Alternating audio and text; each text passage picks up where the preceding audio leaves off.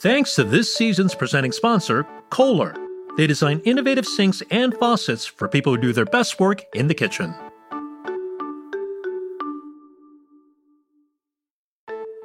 Hey, Proof listeners, I want to tell you about a great podcast I recently discovered called Naked Lunch. It's hosted by Phil Rosenthal, creator of one of my favorite shows on Netflix, Somebody Feed Phil. Phil and his pal, renowned music journalist David Wild, have conversations over lunch with some of the most interesting people they know. If you love great conversations with fascinating people, and if you love lunch, I know I do, this is the podcast for you. Follow and listen to Naked Lunch wherever you get your favorite podcasts.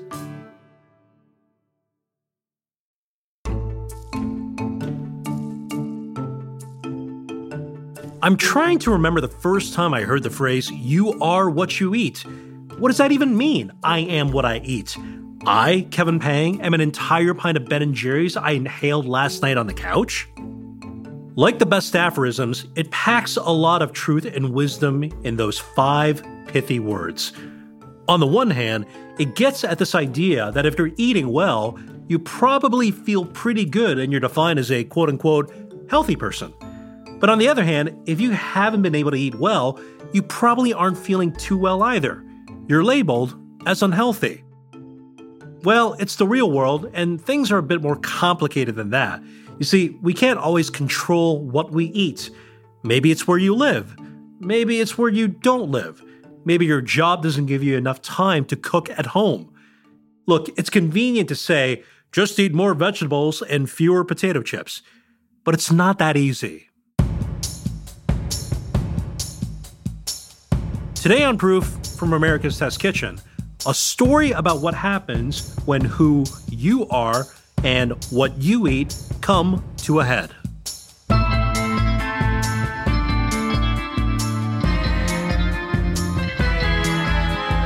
I'm Kevin Pang. Stick around.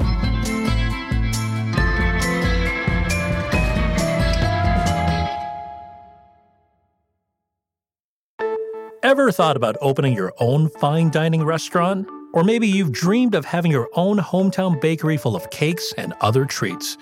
As someone who's finishing up business school, I love daydreaming about these possibilities. No matter where you are in your culinary career, Auguste Escoffier School of Culinary Arts wants to help turn your daydreams into realities. Escoffier helps prepare students for life changing food careers. To find out more, visit escoffier.edu. That's E S C O F F I E R dot edu.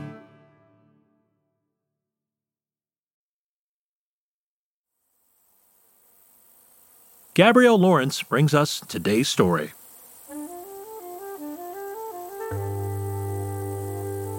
In 2017, I decided to travel from Southern California to Arkansas for graduate school.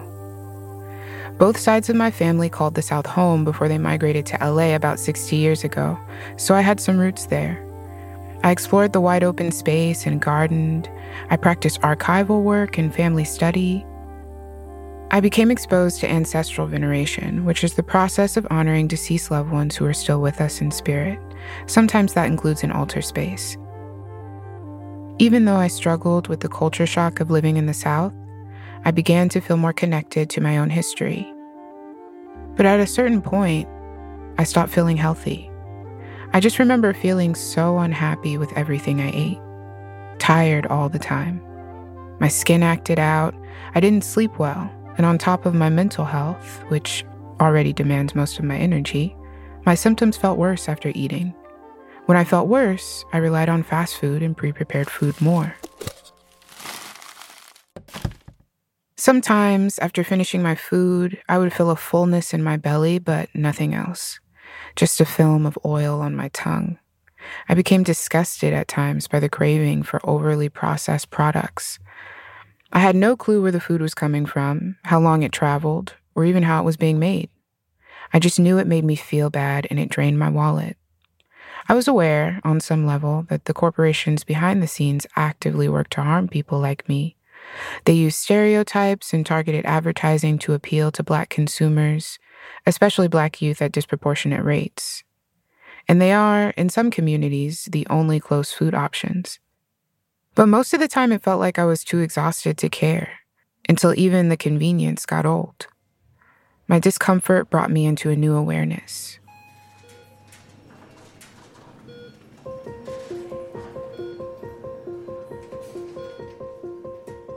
When I was five years old, my beloved paternal grandmother passed away. It was the first of many early experiences with death and grief. It was the sugar, the diet sodas, that fake stuff, I remember my mother saying. That's what killed her. It was cancer, actually, but she captured the general sentiment.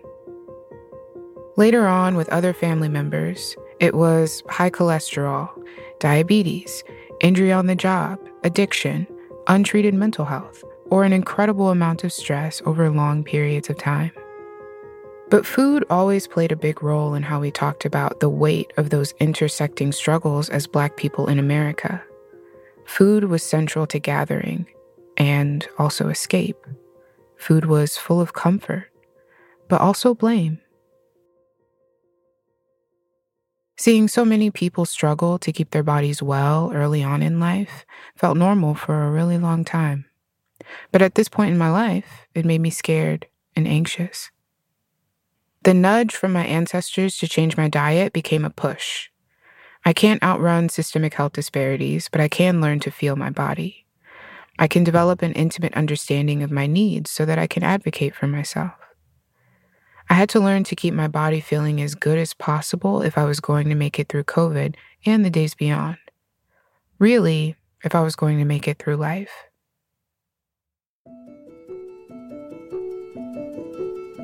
After moving from Arkansas to Florida for a job in 2020, I committed to stop eating meat. Plants were there in the memories that made up my plate, but I had to look for them intentionally. I would call my family to ask for help recreating my favorite dishes. Even though they didn't eat meatless diets, they always knew someone who did. One time I had a craving for a cabbage dish that wouldn't go away. The dish typically includes cabbage, carrots, and onions. I've seen versions with bell peppers and celery. There's also chicken stock, sausage, and maybe bacon. It can be boiled or fried, and seasoning is very important. It's warm and filling. I often crave its delicate crunch. I called my family upset because I couldn't capture the hearty flavors of the meat with only vegetables or seasonings. They recalled a friend of a friend using liquid smoke. They also suggested I learn to make homemade veggie stock. Those conversations remind me that plant focused dishes were already part of my cultural food story, save a turkey leg here and there. Another thing that helped me cut meat out of my diet was gardening.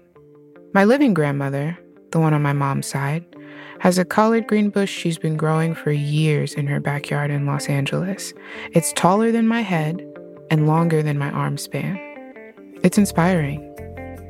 When I started growing tomatoes, squash, beans, okra, and peppers that spring, using them to feed myself was unlike any other connection I had experienced before. Gardening allowed me to experience food ownership in small ways. It allowed me to develop an embodied connection to my food through the work and through my senses. Watching seeds grow into sprouts and full grown plants helped me respect where my food came from. It helped me really taste my food. I realized throughout all of this that I come from farmers. I come from a lineage of people who have a connection to the land. My body already knows what it needs. It wasn't about the quantity of what I was growing, and you don't have to have a full garden plot to experience food ownership. Food ownership is about building relationships with others in our food system it's about local farmers, distributors, grocers, and consumers communicating with one another to create holistic and supportive food access.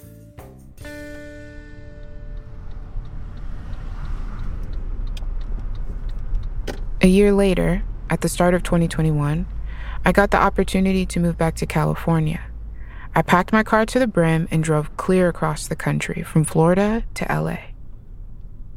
The first thing I grew after moving home was a clipping from my grandmother's massive collard green bush. She broke off a stem for me while we were in the kitchen cooking for a holiday dinner. Just stick it in the ground and keep it watered, she said matter of factly. It'll grow. I do it all the time. I stuck it in a wine glass full of water for safekeeping until I could transfer it to dirt. Shortly after planting, I saw pockets of little green leaves growing around the stem. I felt such pride and joy, and then the worms came.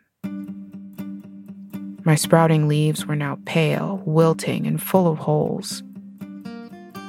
I struggled with the worms for months. My return to the city wasn't as warm or joyous as I wanted it to be.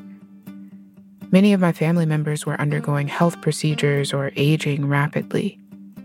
I quit a job in software development because it made me terribly unhappy. I made it to the final round of at least five job interviews only to never get picked. I had to build out my business as a freelance writer and editor to survive, but I had no clue how to be an entrepreneur. I was isolated, fumbling, and grieving. The growth from my grandmother's collard green clipping seemed to halt completely, and I wasn't sure if it would survive.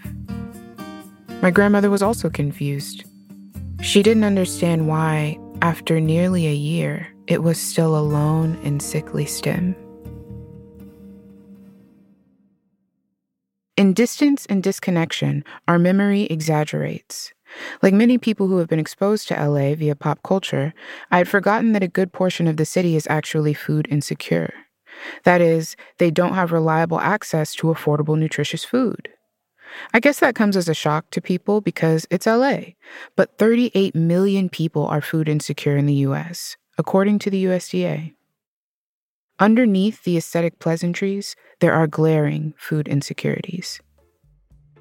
When I first moved to my neighborhood in LA, which is sandwiched between the edge of Inglewood and other parts of South Los Angeles, I noticed it was easier to rely on foods that were pre prepared for me.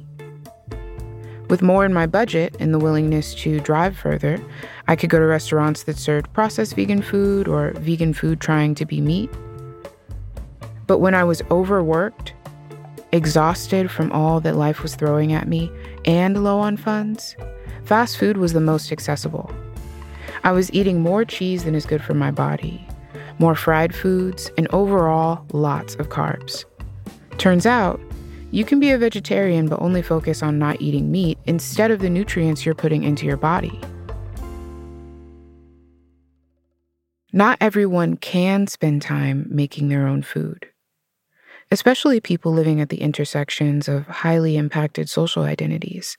For example, people living with disabilities, sole providers, people without any in home support, without transportation, or low income households.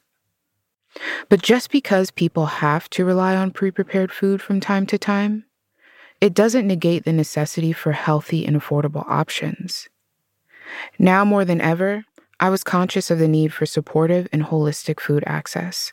So, focusing in on a whole, plant based vegetarian diet became very important. In LA, I'm close to a commercial area, but in order to get groceries in my neighborhood, you have to store hop. To exist in this food system, I would get most of my produce from one store, half of my dry goods from another, my dietary sensitive foods at another store on the other side of town, and it goes on and on. I like Trader Joe's because it's cost effective and convenient. I can get everything I need produce wise, a few processed luxuries, or a houseplant, and keep it within my budget. I had gotten very comfortable relying on them. But the closest Trader Joe's to me requires a 40 to 50 minute round trip commute, even with the privilege of having a car. Further inland, the struggle can be more laborious. As a plant strong eater, I didn't feel like I was in relationship with the food system here. It was almost like we weren't speaking the same language. Thankfully, LA is a black vegan heaven. I knew I could find good food. Baba's Vegan Cafe, about 10 minutes away, captures the vibrance of Afro diasporic cuisine. Each dish is distinct and packed with flavor. Stuff I Eat, also 10 minutes away, offers vegan soul food and Tex Mex classics.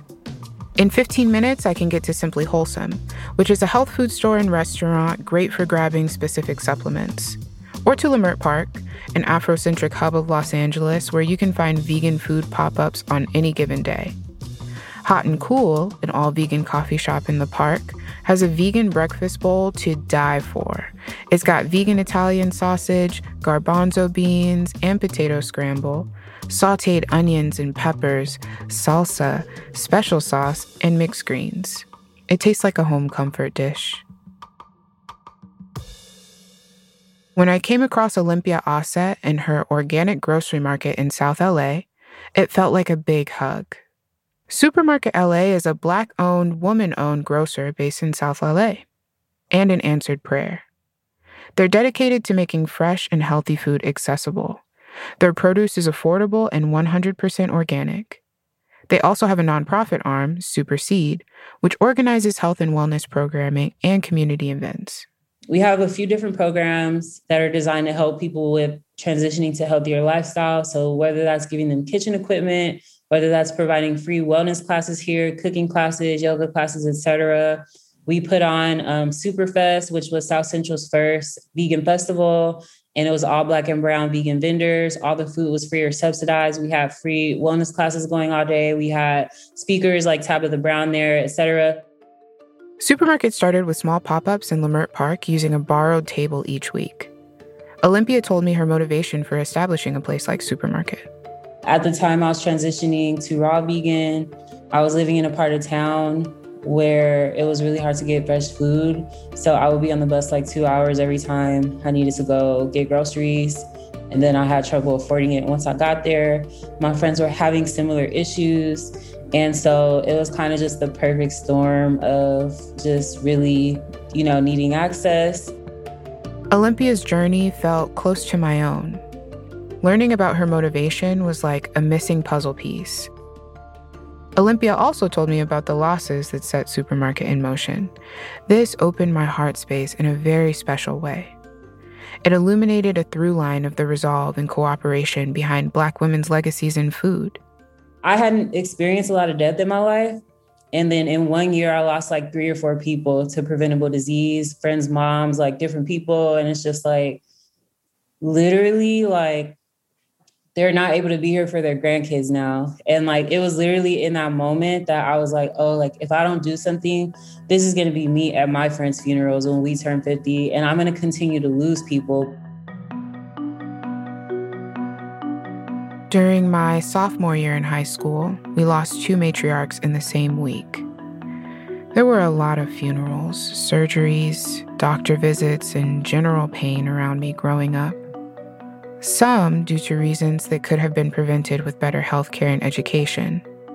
Some due to systemic inequities that disproportionately predispose Black people to diseases. Remembering how plant strong our special family meals were made me want to reach back it made me want to learn how to sustain myself in this environment. What Olympia said next struck another chord. I say humans are resources, and the Black community is being robbed in many ways of its human resources. Here today in America, the crazy thing about how this plays out is that people are passing away earlier from preventable disease. So, what does that mean? It means that they're not able to pass wisdom on to their children and their grandchildren because they're here for a shorter time. Any um, physical resources that they've amassed, uh, material resources, they're not able to leave it to their children because a lot of times at the end of the life, they spend the money on the medical bills. So it's literally robbery and it literally plays a huge role in further destabilizing the Black community because we've already been through so much. And then now the glue, the people that were holding it together and keeping it stable, which a lot of times th- those are the women, those people are leaving the planet at 50, 60 years old.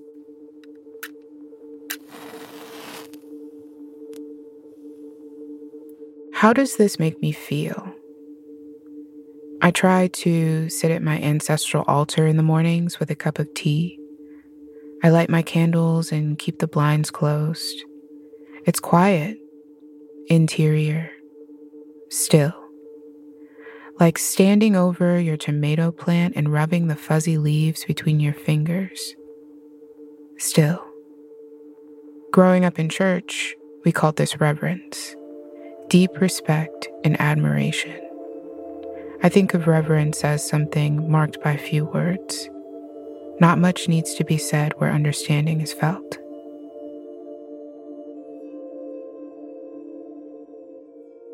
I turned 26 this year.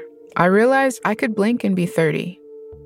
So, a large part of what I can do to subvert the impact of power structures in my family line is to cultivate more awareness of my health physically, mentally, emotionally, and spiritually. Creating community around those habits has proved to be just as important. And food touches all of that easily. Olympia built Supermarket from a deeply intimate understanding of the needs of her community. In the same vein, I needed to investigate the context underlining how we got to where we are.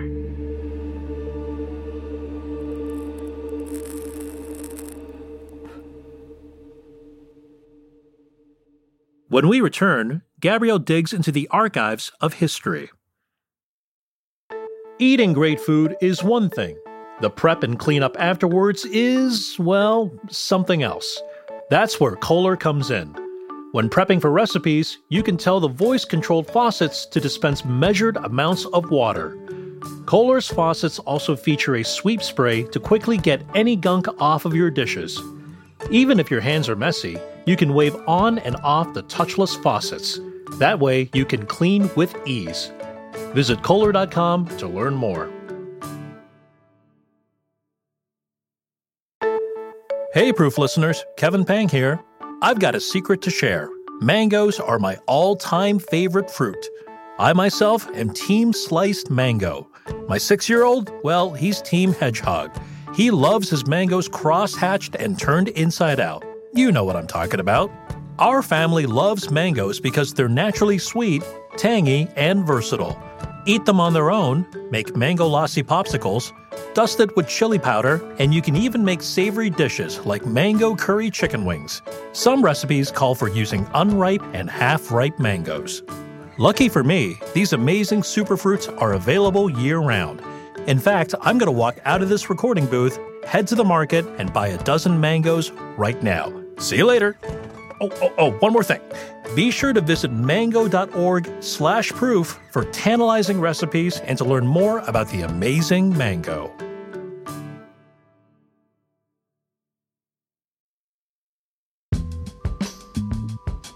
And now, back to our story.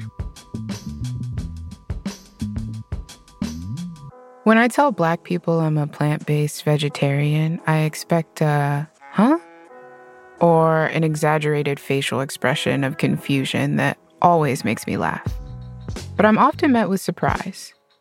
People ask me why almost immediately, and my short answer is it makes me feel better. Many people respond by expressing their devotion to meat, as in, oh no, I could never. It's definitely not unheard of for Black people to be vegans or vegetarians, but I still feel like an oddball in my personal life. Plus, having actually heard people say, I don't eat vegetables, or I don't like the taste of real fruit, I run into it enough to see an underlying narrative. That is, it's unusual for Black people to only eat vegetables, with vegetables as a stand in for anything else that evokes healthy stuff, as advertised often through whiteness. The idea that our cultural foods are unhealthy has deeper roots, especially when you consider that many of those traditions are rooted in Southern cuisine, which is often portrayed as unhealthy without any regard to the food systems that inform them. This is slowly changing, but the structures behind the narrative still interest me. I asked Olympia what she thought and how that impacts LA. In our communities, there are literally like liquor stores and fast food places everywhere, more so than there are grocery stores. And then we go in those grocery stores, the quality of the produce that's there, it's like spoiled, you know, like if you go to West LA, they have twice the grocery stores per person as here. But this area spends more money in total on groceries than that area spends, you know? And so there's clear discrimination and injustice going on here. And it's just ridiculous to think that out of 1.3 million people, none of these people eat vegetables. And this is something that we allow, these are narratives that we play in our mind and allow ourselves to believe. And it's just not true. Sometimes when we have the conversation around food in the community, you know, we kind of forget that the situation we're in is in large part due to us moving to the cities. You know what I mean? And kind of like working so hard, working so many hours, um, migrating over to like more of a fast food diet, et cetera, and losing touch with um, the food ways that, you know, we had previously. Olympia's comment about moving to urban areas is an important element of Black urban history. The Great Migration marks a time of mass exodus from the American South to large urban cities in the North, Midwest, and the West. This migration occurred over a period of 50 plus years during an era of massive social change, war, and industrialization. People were leaving the South to get out of sharecropping, get better jobs, have access to housing and more opportunity, and hopefully escape the severe racial oppression of Jim Crow and segregation. Altogether, an estimated 6 million people made the move, marking a massive shift in land and place, efforts toward racial progress, and the creation of urban culture. My family made the move during the second wave of the Great Migration in the early 50s and 60s. Most of my elders say they moved for a better life, to get away from farming as a means of survival, for education and social mobility. Connections with California were already being formed because several young men, often older brothers, were stationed in San Diego as Navy men. Though LA seemed less overtly oppressive than the Jim Crow South, the grip of structural inequities were still felt in Black urban communities.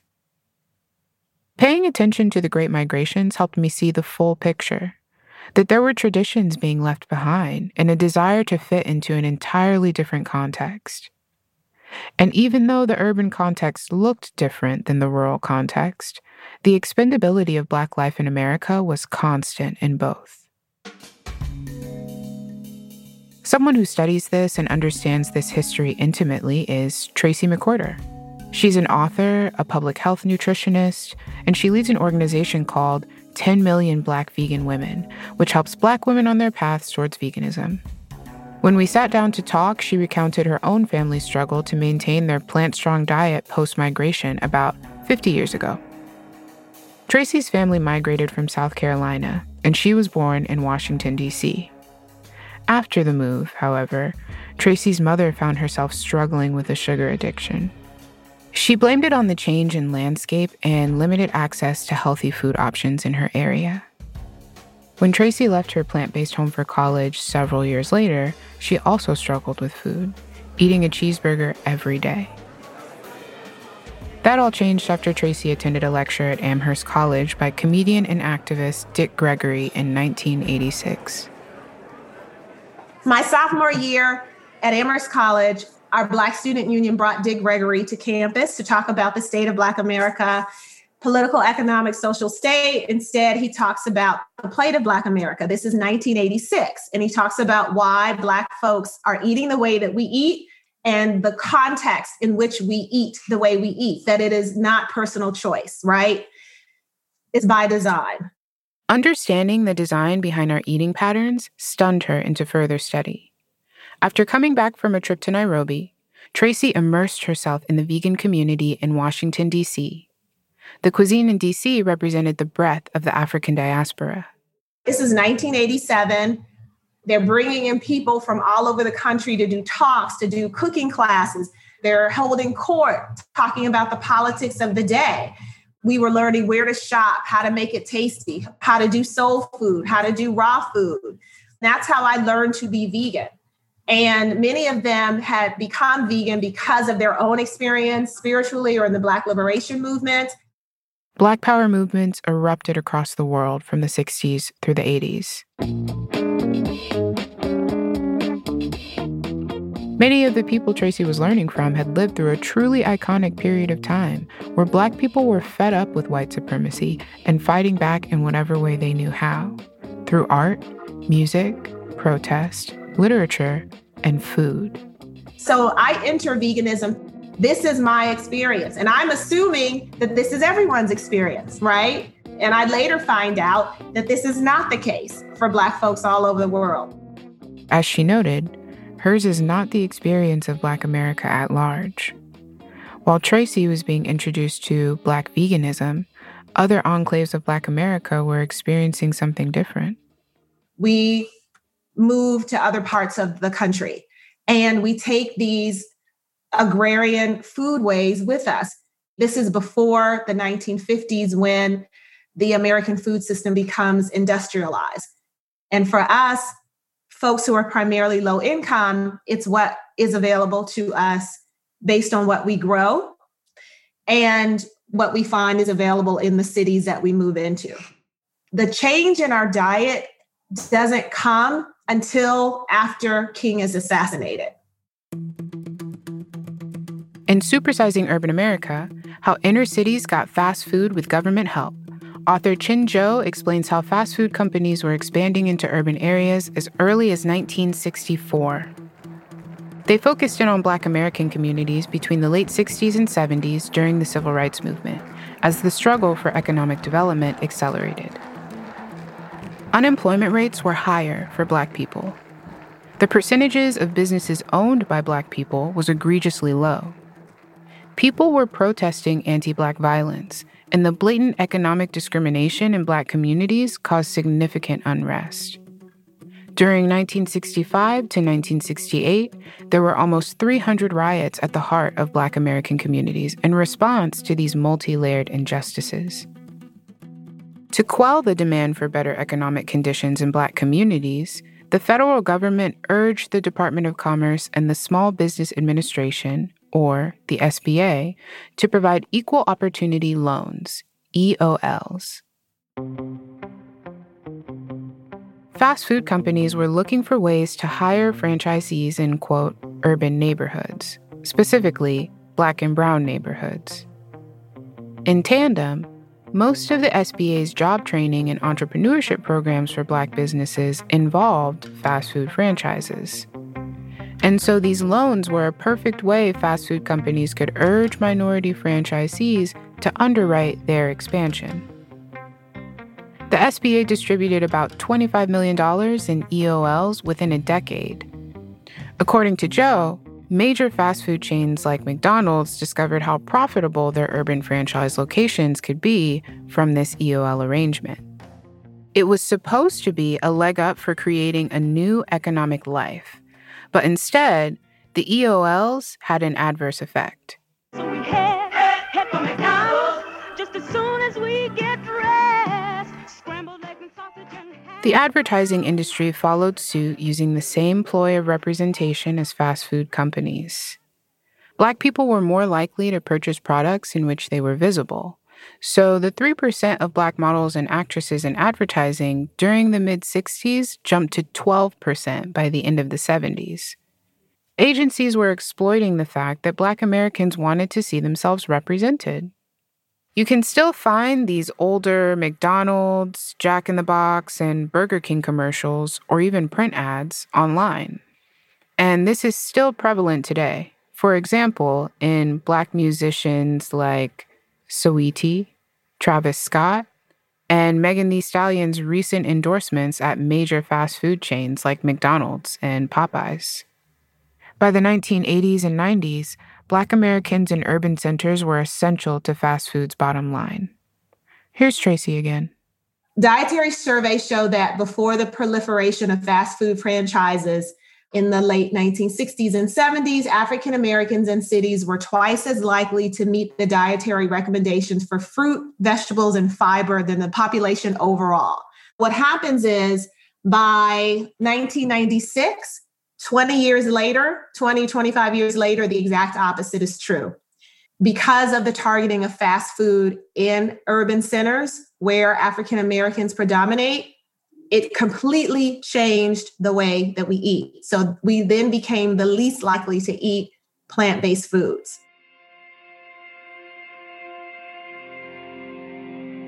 That's a lot to sit with.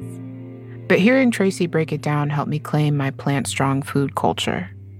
It also removed some of the blame and shame of having to put so much effort into staying well and having to stay strong. Black Americans have been steadily working to disrupt these narratives and overcome the challenges of this system. Among the patterns of resistance I came across in my research, cultural knowledge transfer and ancestral knowledges showed up repeatedly. This is just further confirmation that we have always been plant strong and health focused people that we already have what we need. In some cases, that means asking our elders how they took care of themselves before modernization and industrialization, which plants they turned into medicines and home remedies, why they ate seasonally, and what they grew. It means directly learning from people who have maintained the traditions that came from closer land relationships. In addition to our intuition, the history of Black plant based communities intersects with our community efforts. We see this in Olympia's work creating sustainable community conversations around food while providing affordable access, or through her nonprofit, Superseed, which helps community members with the transition into plant based and vegan lifestyles. We also see this in the history of the Seventh day Adventist tradition, the Nation of Islam, and others in the Black liberation movement. These communities adopted plant based lifestyles for political, social, religious, and spiritual reasons. And we can continue to lean into modern day political efforts aimed at reframing our food story. This includes supporting Black farmers who make up only 1.4% of roughly 3 million farmers in the U.S. Incorporating more plant based habits into my lifestyle has brought up a lot of feelings. Even though I'm about two years in, I still get frustrated. It felt natural as an inclination, but awkward to fully embrace. But that points to years of systemic oppression, not choice. Plant based food is our culture. It's easier to get connected to the knowledge we already have when we know where it comes from. That includes focusing on whole foods rather than processed foods, this is why Olympia stresses growing food wherever and however we can. You can go cilantro, you can go green onions, etc., in a windowsill. And this is going to give you a connection to earth and to your food source, and it gives you control over your food source. And there's something spiritual that happens when you grow something and then you eat it. It's not the same as it just being trucked and you know, slogged all around the country, et cetera. You don't know where it's been. Like anybody that's ever grown their own tomato, an organic tomato or something like that and eat it, it tastes different. You can taste the love in it, you know, you can taste the energy in it. And it's like you literally pick it and then put it in your mouth. So it has a lot of that energy. It doesn't start to lose life force. Anytime you're consuming something that you don't have the ability to create, you're in a position to be controlled. So food sovereignty is very important no matter where you are, you can grow something.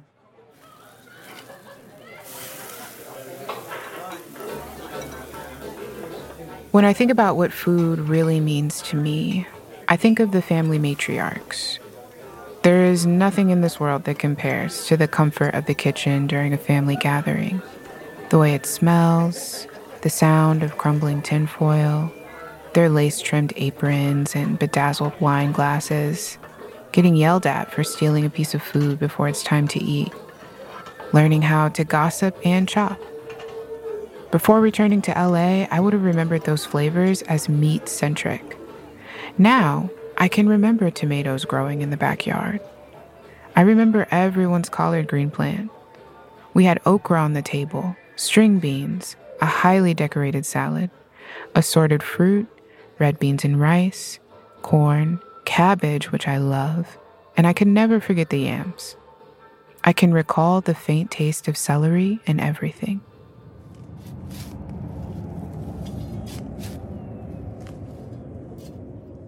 A spot opened up eventually at the community garden closest to me in LA.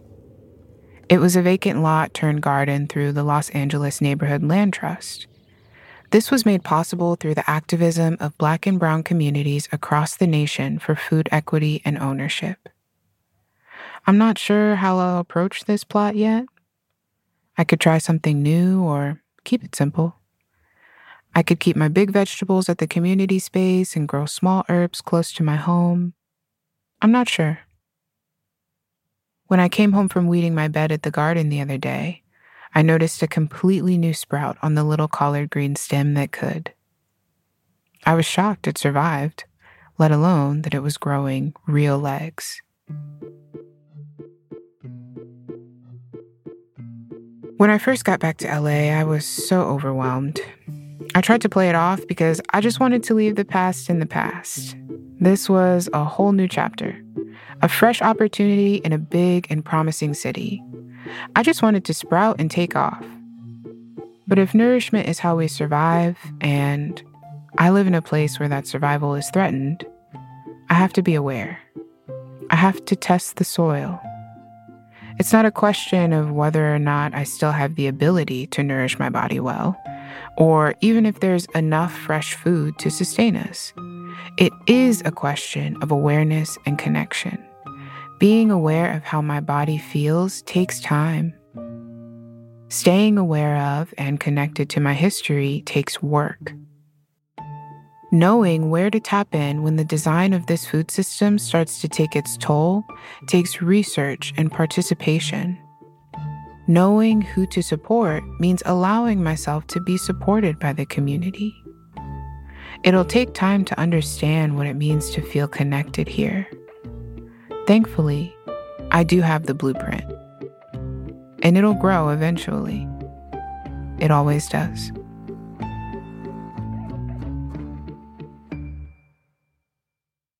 Thanks to Gabrielle Lawrence for bringing us today's story. If you like Proof, be sure to subscribe wherever you listen so you'll get new episodes as soon as they drop. And while you're there, why not leave us a rating or write us a review? It really helps other people find the show. This episode of Proof is hosted by me, Kevin Pang, and the podcast is made by the following cast of characters. I'm Yumi Araki, the managing producer. I'm executive producer Caitlin Kelleher.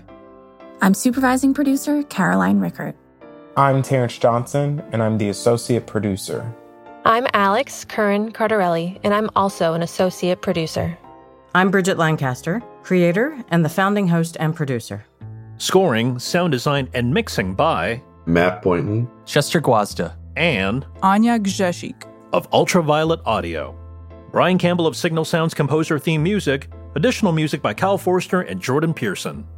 Jen Margolis is our director of post production, and our director of production is Diane Knox. Fact checking and additional research by Angela Yang. Special thanks to Simon Long, Angela Hollowell, Karen Washington, the Lawrence family, Tracy McQuirter, Olympia Auset, and Hot and Cool Cafe, who spoke to Gabrielle for this story. Jack Bishop is the Chief Creative Officer of America's Test Kitchen, and David Nussbaum is America's Test Kitchen's CEO. Thanks to our sponsors Kohler, the National Mango Board, Auguste Escoffier School of Culinary Arts, Fresh Pressed Olive Oil, and the Naked Lunch Podcast. Proof is a production of America's Test Kitchen.